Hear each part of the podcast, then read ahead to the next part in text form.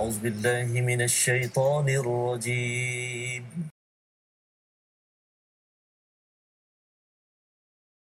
أعوذ بالله من الشيطان الرجيم. بسم الله الرحمن الرحيم. الحمد لله رب العالمين. الرحمن الرحيم. مالك يوم الدين. إياك نعبد وإياك نستعين. اهدنا الصراط المستقيم. صراط الذين أنعمت عليهم غير المغضوب عليهم ولا الضالين.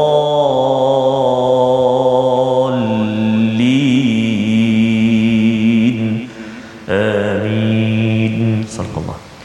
Assalamualaikum warahmatullahi wabarakatuh. Alhamdulillah wassalatu wassalamu ala Rasulillah wa ala alihi wa man wala syada la ilaha illallah syada Muhammadan abduhu wa rasuluh. Allahumma salli ala sayidina Muhammad wa ala alihi wa sahbihi ajma'in. Amma ba'du. Apa khabar tuan-tuan dan puan yang dirahmati Allah sekalian? Kita bertemu dalam My Quran Time baca faham amal. Pada hari ini untuk kita meneruskan halaman ke-306 selepas kita mengulang kaji sehingga hari semalam bagaimana panduan daripada surah Al-Kahfi dan juga sebenarnya kita sudah pun masuk pada halaman pertama surah Maryam pada halaman 305 untuk sama-sama kita memaknai hidayah daripada Allah Subhanahu Wa Taala. Surah Al-Kahfi menjelaskan kepada kita panduan menghadapi cabaran akhir zaman dan pada surah Maryam ini kita akan melihat bagaimana hubungan kasih sayang anak bersama si ibu, anak bersama ayah, anak bersama kedua orang tua yang mungkin sudah tua uh, yang penting diberi penekanan kerana isu berbaik kepada ibu ayah ini adalah isu yang penting yang diberi highlight di dalam surah Al-Kahfi maksudnya kita perlu menjaga hubungan dengan ibu ayah kita di akhir zaman itu tanda bahawa kita ini sedang beribadah kepada Allah Subhanahu Wa Taala. Hari ini kita bersama dengan Al-Fadil Ustaz Tarmizi Abdul Rahman. Apa khabar Ustaz? Alhamdulillah Ustaz Fazrul. Ustaz Fazrul sihat ya? Sihat alhamdulillah. Moga-moga Ustaz Faz uh, ibu ayah kita uh, di kampung sana senantiasa terus dikurniakan kesihatan Ustaz ya. Betul. Ya. Mak ayah kita, mak ayah mertua kita semualah, ibu Mhm. bapa semua. Jadi ini Ustaz. adalah modulnya Ustaz ya. Modul bagi adik-adik yang hari ini mungkin sempat bersama dalam My Quran Time, ayah-ayah ya, Ya. cikgu-cikgu kalau katakan ada yang kata bahawa antara silibus yang amat kurang Ustaz ya di sekolah antaranya terutama sekolah asrama penuh lah pasal saya duduk asrama penuh ialah bab berbaik dengan ibu ayah. Masya-Allah. Ha, kurang diberi penekanan. Kadang-kadang bila kita dah sekolah menengah itu kita lebih kepada kawan, Betul. kepada cikgu berbanding mak ayah tak berapa uh, apa uh, menjawab soalan saya ni dah belajar tinggi kan. Padahal sebenarnya ini dirakamkan pada surah Maryam dan penting sangat ya kita mengambil bersama panduan di dalam surah ini. Jadi mari sama-sama kita melihat kepada sinopsis ringkasan surah Maryam pada halaman 306 iaitu pada ayat 12 hingga 15 kita akan melihat kepada Nabi Yahya ya yang diangkat menjadi nabi dan diberi hikmah ketika masih kecil dan mempunyai sifat yang mulia yang diangkat oleh Allah Subhanahu Wa Taala. Tetapi masih seorang hamba ya dia bukannya sebagai sebagai anak Tuhan ataupun dia adalah seorang insan soleh yang kita akan berkenalan selepas ini. Kemudian kita akan masuk kepada kisah Maryam mengandungkan Nabi Isa alaihi salam pada ayat 16 hingga 22 yang menjadi nama bagi surah yang ke-19 ini. Yang insyaallah kita harapkan kita dapat ambil panduan dan selepas itu bagaimana kelahiran Nabi Isa dan peristiwa yang menyertainya sebagai panduan kepada kita bagaimana menguruskan ya cabaran dalam hidup dan apatah lagi bila bercakap tentang Sayyidatina Maryam yang dituduh pelbagai maka ada panduan yang Allah berikan pada surah ataupun halaman 306 ini insyaallah. Jadi sama-sama kita mulakan dengan doa ringkas kita subhanakala ilma lana illa ma 'allamtana innaka antal alimul hakim rabbi zidni ilma. Tuan-tuan dijemput untuk share di Facebook ya ada rakan kita yang mungkin sedang uh, berehat ustaz ya. Betul, Ustaz. Nyenggeng tu ya. Okey. Jadi jangan lupa ya masih lagi Quran ini dia akan memberi kerehatan yang lebih, ketenangan yang lebih apabila kita bersama dengannya. Kita baca daripada ayat 12 hingga 21 okay. bersama Al-Fadhil Ustaz Tarmizi. Masya-Allah. Terima kasih Fadil Ustaz Fazrul. Bismillahirrahmanirrahim. Assalamualaikum warahmatullahi wabarakatuh.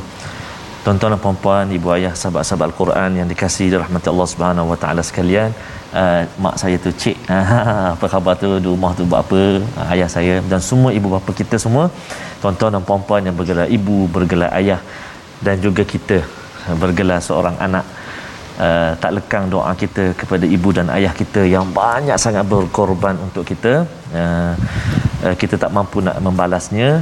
Jadi jangan kita lupa untuk doakan ibu dan ayah kita keampunan, kesihatan, kebahagiaan, dipermudahkan uh, ibu-ibu ayah-ayah semuanya untuk terus beribadah kepada Allah Subhanahu wa taala. Jadi insya-Allah untuk permulaan ini uh, sahabat-sahabat Al-Quran di kasih Allah sekalian, mari kita mula baca halaman 306 ini panjang ha? Kita nak baca permulaan ni ustaz ha? ya. Lebih separuh ha? Mm-hmm. subhanallah.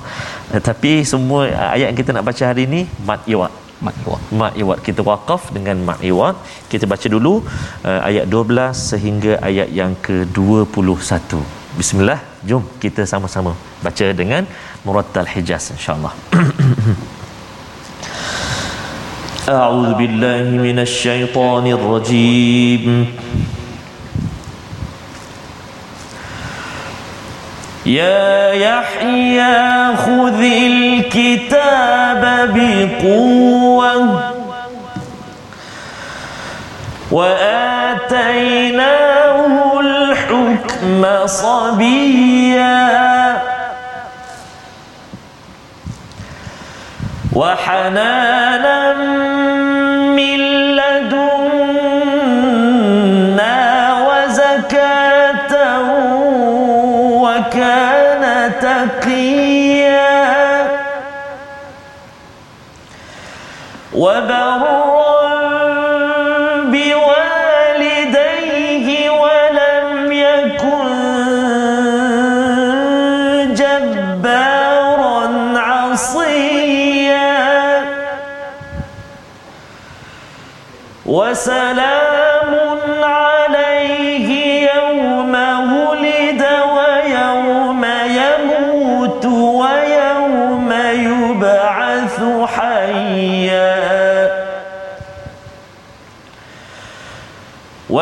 واذكر في الكتاب مريم إذ انتبذت من أهلها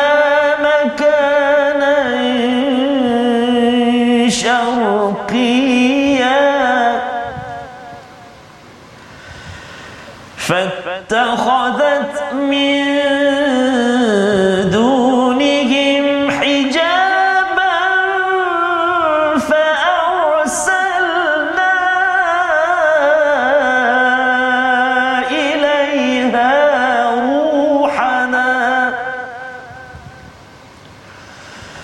فأرسلنا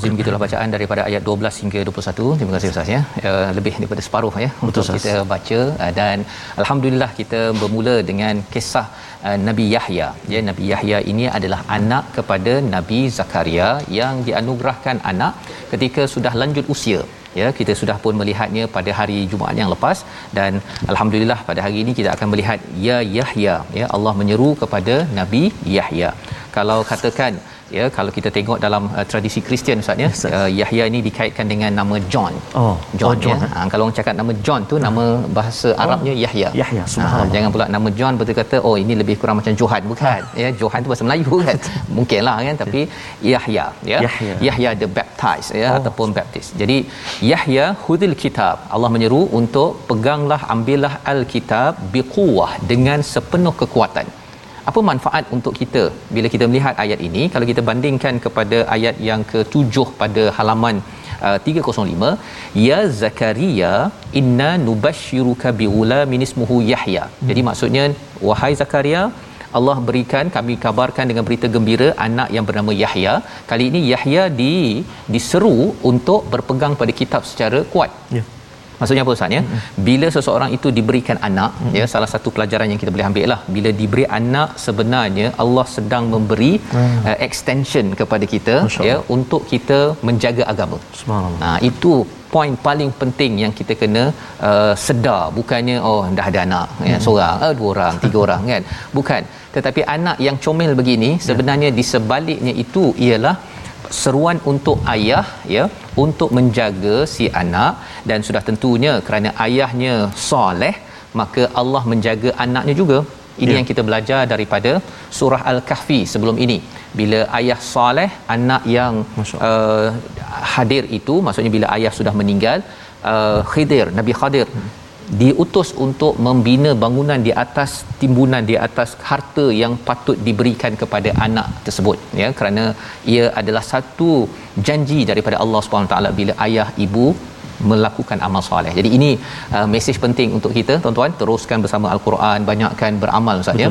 Kalau rasa macam penat ke letih ke ingatkan anak-anak mungkin kurang sedikit beramal tapi kita tahu bahawa Allah akan menjaga. Masya-Allah. Syaratnya kita kena jaga amal kita dan teruskan mengajak anak kita buat yang ter, terbaik. Dan di sini ya Yahya huzil kitabi biquwah, jaga kitab iaitu kitab Taurat, ya kitab Taurat wa atainahul hukma sabiyya, iaitu kami telah memberinya ya satu perkara yang kontradik Ustaz ya. Ya. Yang pelik.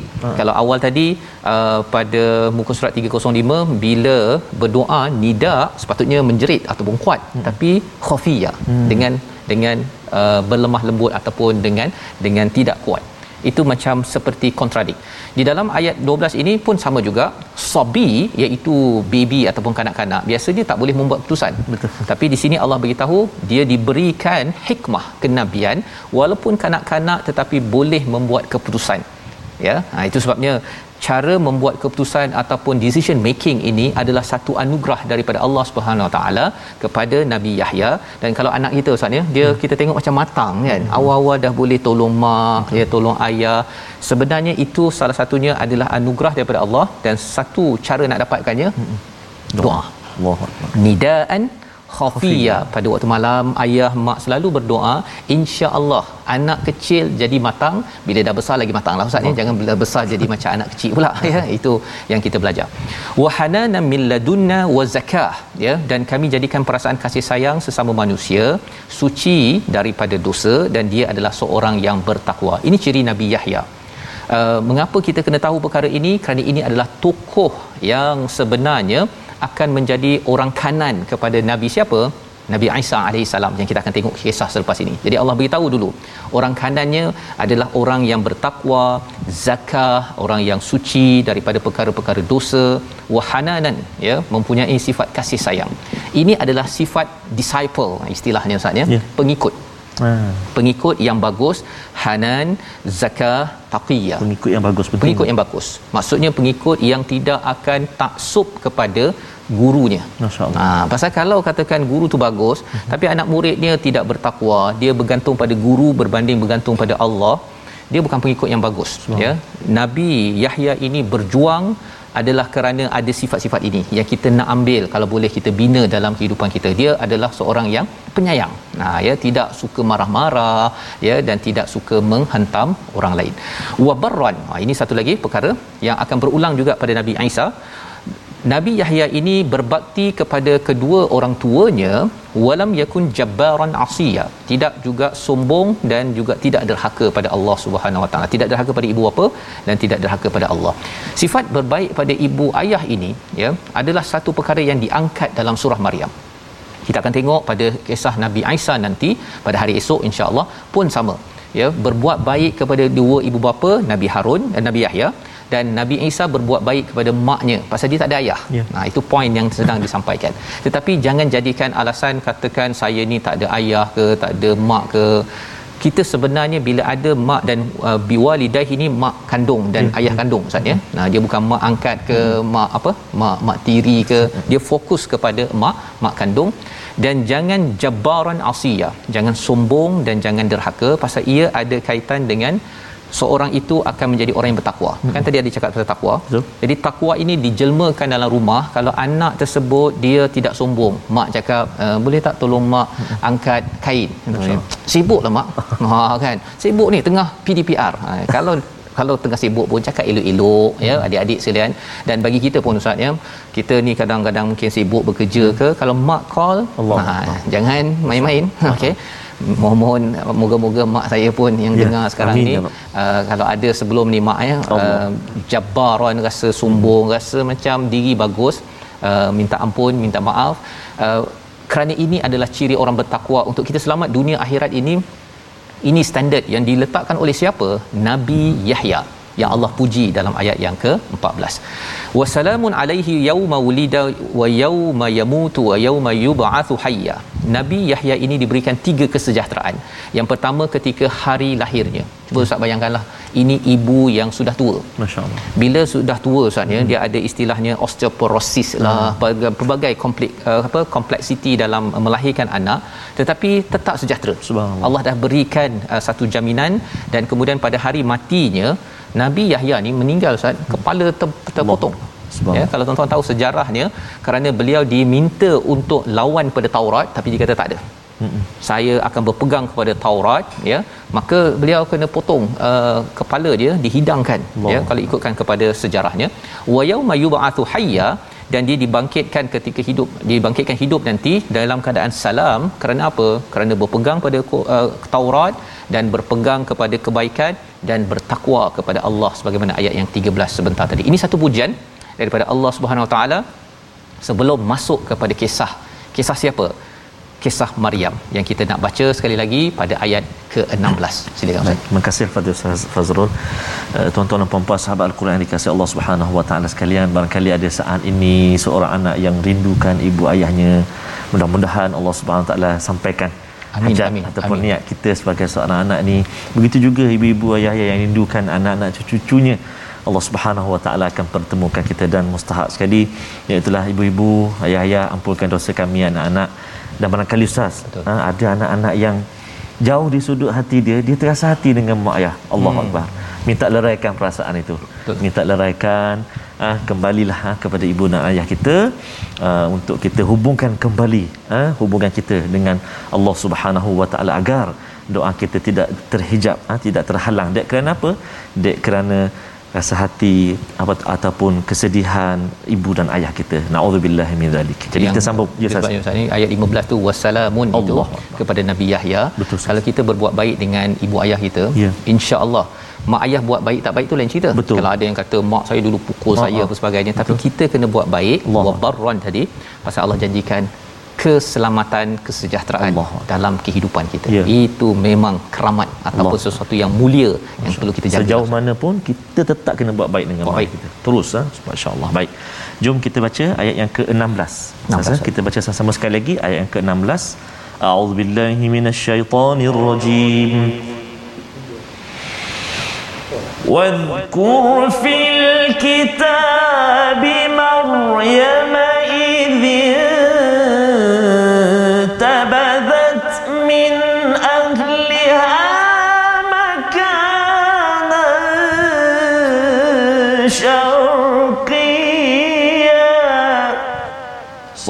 صدق الله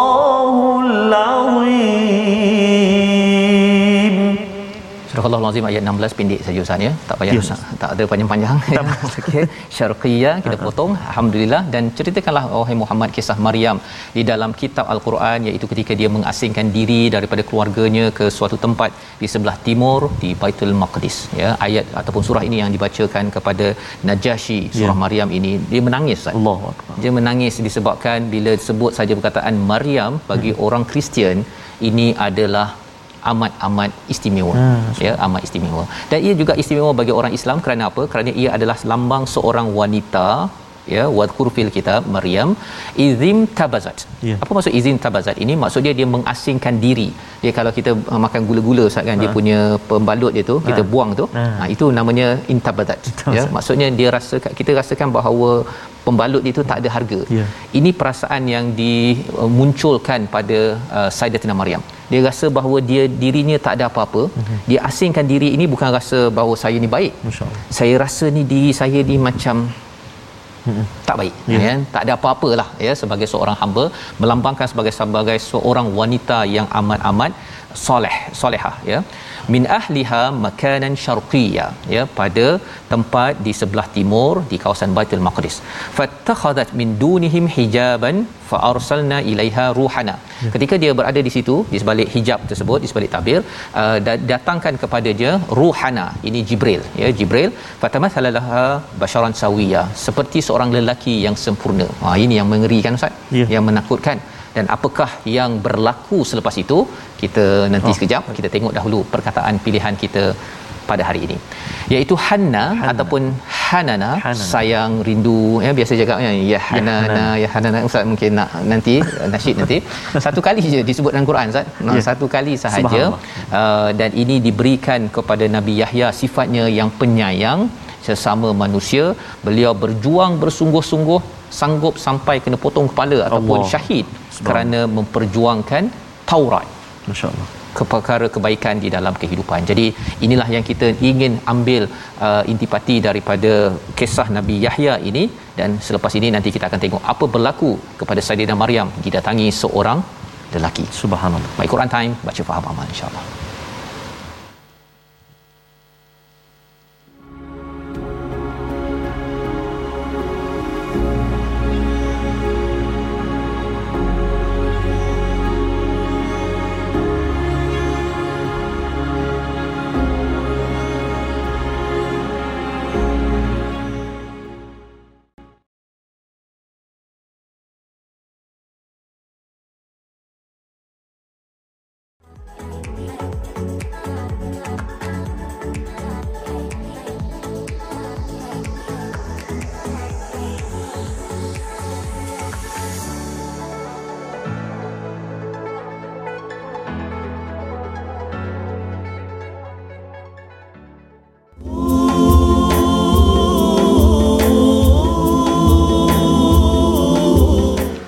Salli ala Muhammadin wa ala ali Muhammad.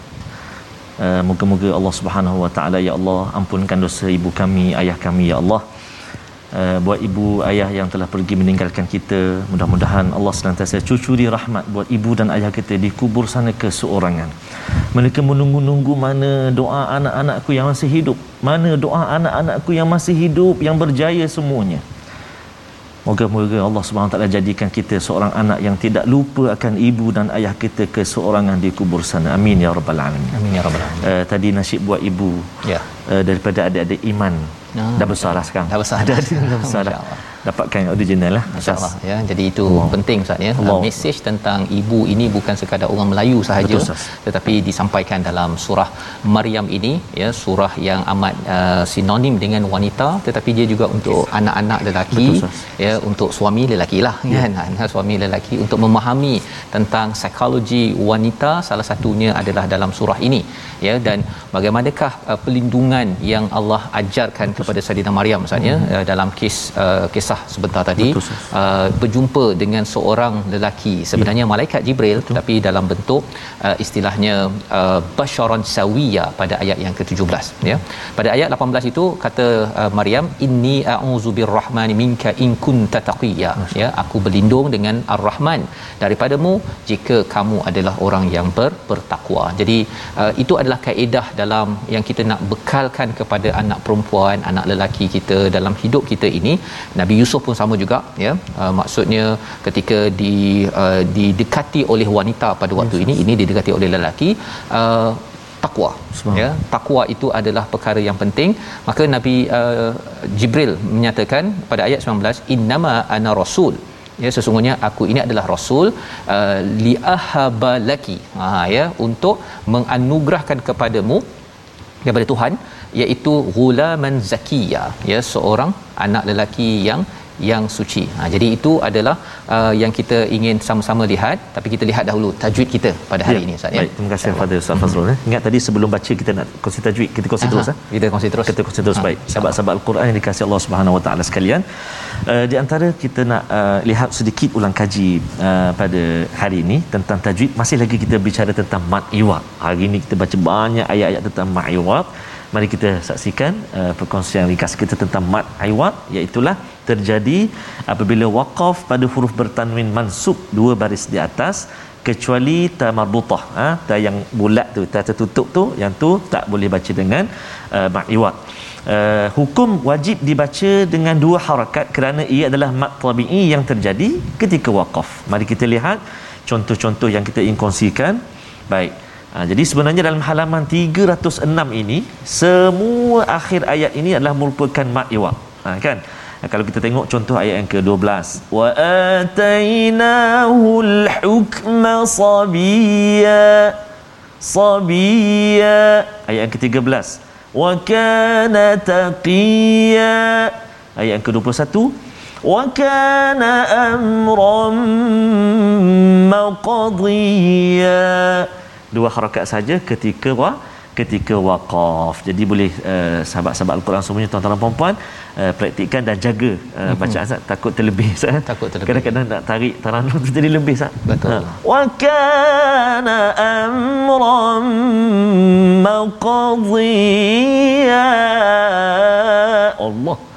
Itu bukan setakat hampir dua rakaat. Hampir dua rakaat. Jadi salah dua harakat saja. Amran maqdiya satu dua dua saja Ustaz dua ya. saja. kalau nak banyak lima enam besok eh. Besok insyaallah bila ah, jumpa halaman besok. Hari tersebut insyaallah. insyaallah.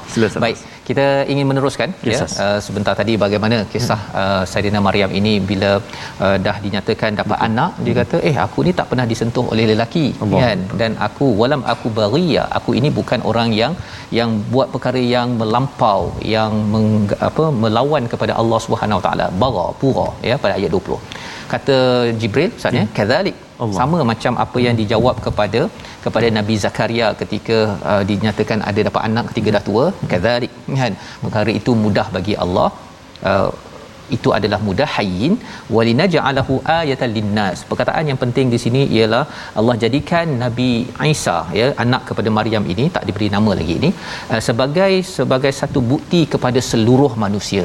Ya seluruh manusia nak beritahu bahawa Allah amat berkuasa. Allah boleh cipta manusia daripada tanpa bapa tanpa ibu. Nama dia Adam.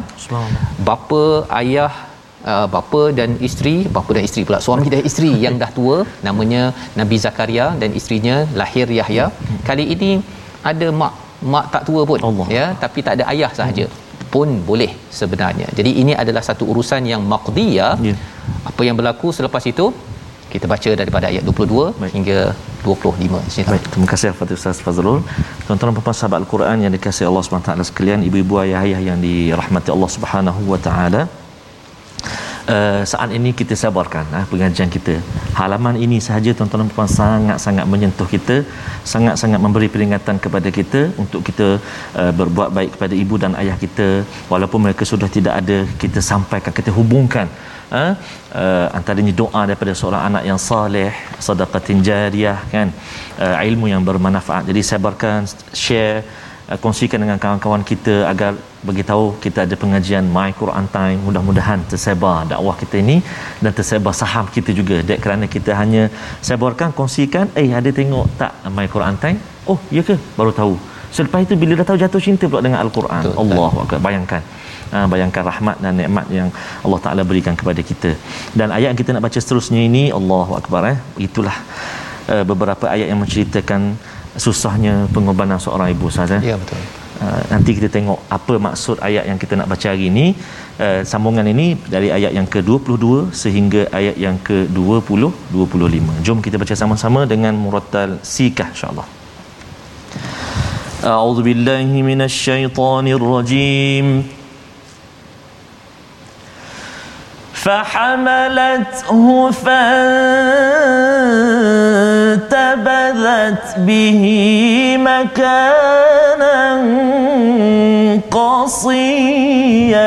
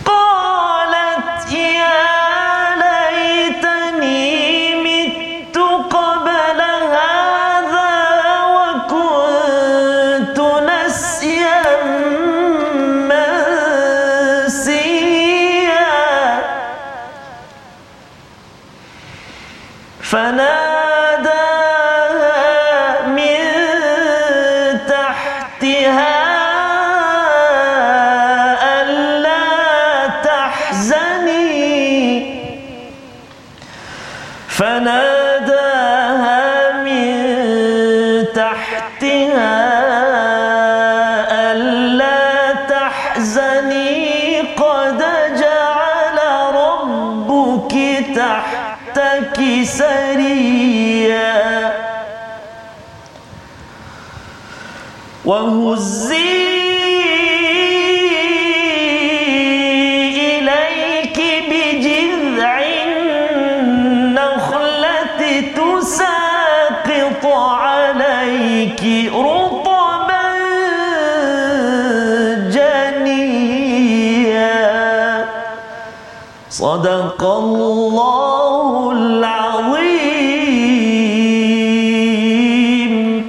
Astagfirullah Azim gitulah bacaan daripada ayat 22 hingga 25 Ustaz ya. Selepas Sayyidatina Maryam dimaklumkan bahawa beliau akan dikurniakan anak ya. ya oleh pemuda tadi yang sebenarnya adalah malaikat Jibril, ya. maka dia berhujah dia Betul. kata aku ni tak pernah pun disentuh oleh lelaki hmm. ya ah, dan juga aku ini bukan orang yang berbuat uh, bura ataupun melangkau uh, kepada Allah Subhanahu Wa Taala Uh, tetapi Allah menyatakan di sini bahawa uh, ini adalah amran maqdiya pada ayat 21 ya apa pelajaran penting ya pelajaran penting daripada ayat ini sebenarnya uh, surah maryam ini ustaz ya, ya. salah satu uh, elemen dalam pengurusan mental ah, ya uh, kesihatan mental kalau kata sekarang ni banyak orang yang ada masalah Betul. mental ada yang kata bahawa selepas melahirkan anak dia rasa stres postpartum punya hmm. sindrom sebenarnya surah maryam adalah Allah. satu perkara yang meraihkan kepada Masya. kesihatan mental ini ya penting ya. Dan apakah apakah caranya? Ha, kita tengok pada ya. ayat yang ke-22 fa fahamalathu fantabazat ya. Apa yang berlaku pada Maryam? Dia mengandung ya hamil dan mengasingkan diri. Yang pertama tadi pada ayat 16 ada izin tabazat. Ya.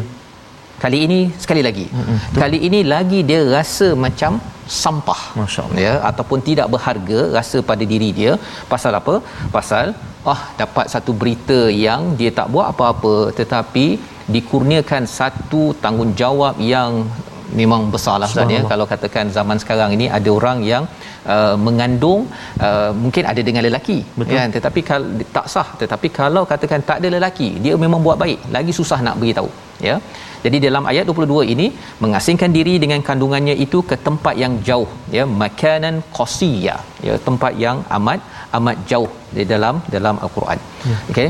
Jadi ayat 23 fa'ajaaha ya kemudian rasa sakit untuk bersalin memaksanya bersandar pada pangkal pokok kurma dia berkata Ha, ini perkataannya. Ini kalau kita lihat betul-betul orang mempersoalkan, boleh ke kita cakap begini? Ya. Ha, kalau duduk dekat pokok kurma tersebut Ha-ha. tu sambil uh, dia berada di pokok kurma di bawahnya itu, dia bercakap ya laitani mitu qabla hadha. Masya-Allah. Alangkah baiknya kalau aku mati Allah. sebelum ini ya ini perkataan daripada seorang Betul. insan soleh ya jadi orang pun persoalkan di kalangan ulama tafsir pun hmm. berbincang tentang perkara ini. Uh, dan sambungannya apa? Wa kuntu nasyam mansiya. Ya kalau boleh keadaanku ni tidak di kalau boleh dilupakanlah. Aku hmm. ni tak masuk dalam sejarah tak ada hmm. orang ingat aku pun. Allah dahlah awalnya dia ni memang merendah diri. Mm-hmm. ya memang meng, uh, me, apa meletakkan dirinya kepada Allah Subhanahu taala. Tapi bila berlaku peristiwa ini perkataannya ialah ya laitani mitu qabla hada perbincangan ulama tentang perkara ini ialah bukannya apa Maryam ini nak bunuh diri Ustaz. Betul. bukan dia kata kalau macam ni biar aku mati je. Bukan begitu. Uh-huh. tetapi dia merasakan satu ialah kehambaan ataupun kerendahan hati dan yang keduanya ialah dia bertanggungjawab. Dia kata yeah. kalau macam ni macam mana ni saya nak menguruskan perkara ini? Hmm. kerendahan hati kalau kita mengadu kepada siapa? Dalam kes ini seorang-seorang sudah tentunya Saidina Maryam mengadu kepada siapa? Pada Allah. Hmm. is okay. Ya. Ini adalah terapi bagi pengurusan mental. Subhanallah. Cabarannya apa Ustaz bila dia ada uh, macam ni dia tulis kat Facebook Hmm. Alangkah baiknya kalau aku mati dan aku boleh bunuh semua orang. Ah dia tulis kat Facebook, dia tulis gambar begitu hmm. yang itu dah yang menyebabkan bertambah masalah. Allahuakbar.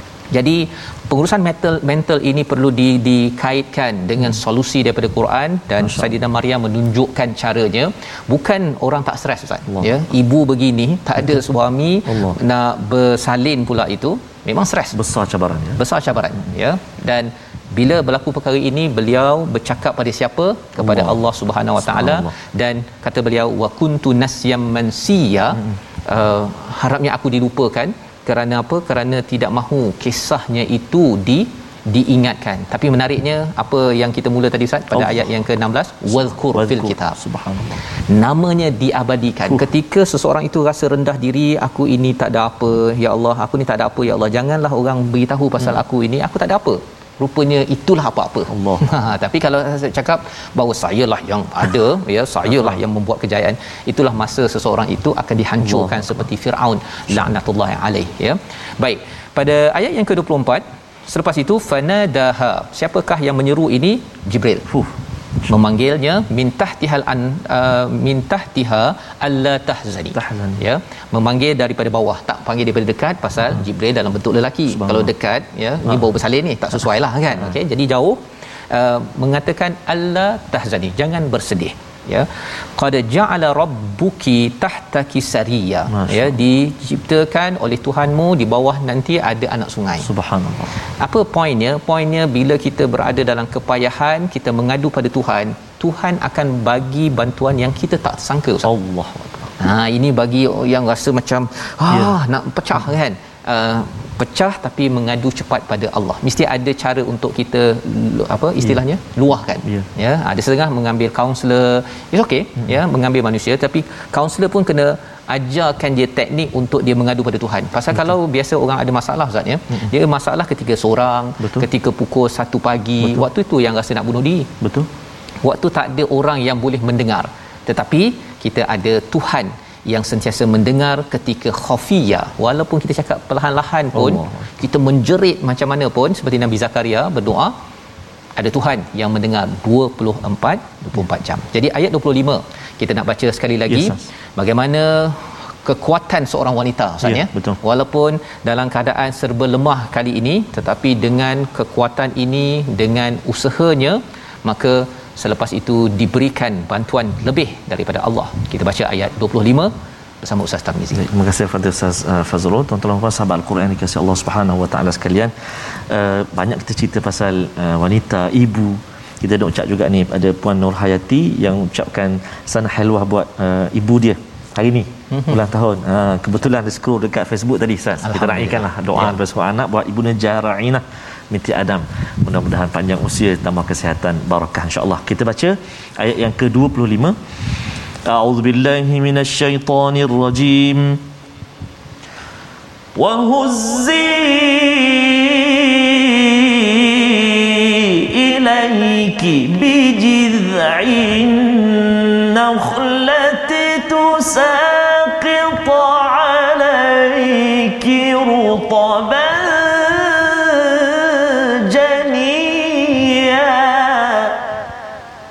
صدق الله العظيم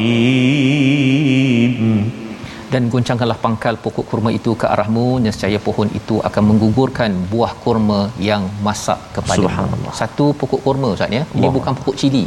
Ya. Ha, pokok cili bolehlah gegar gegar gegar uh-huh. ya?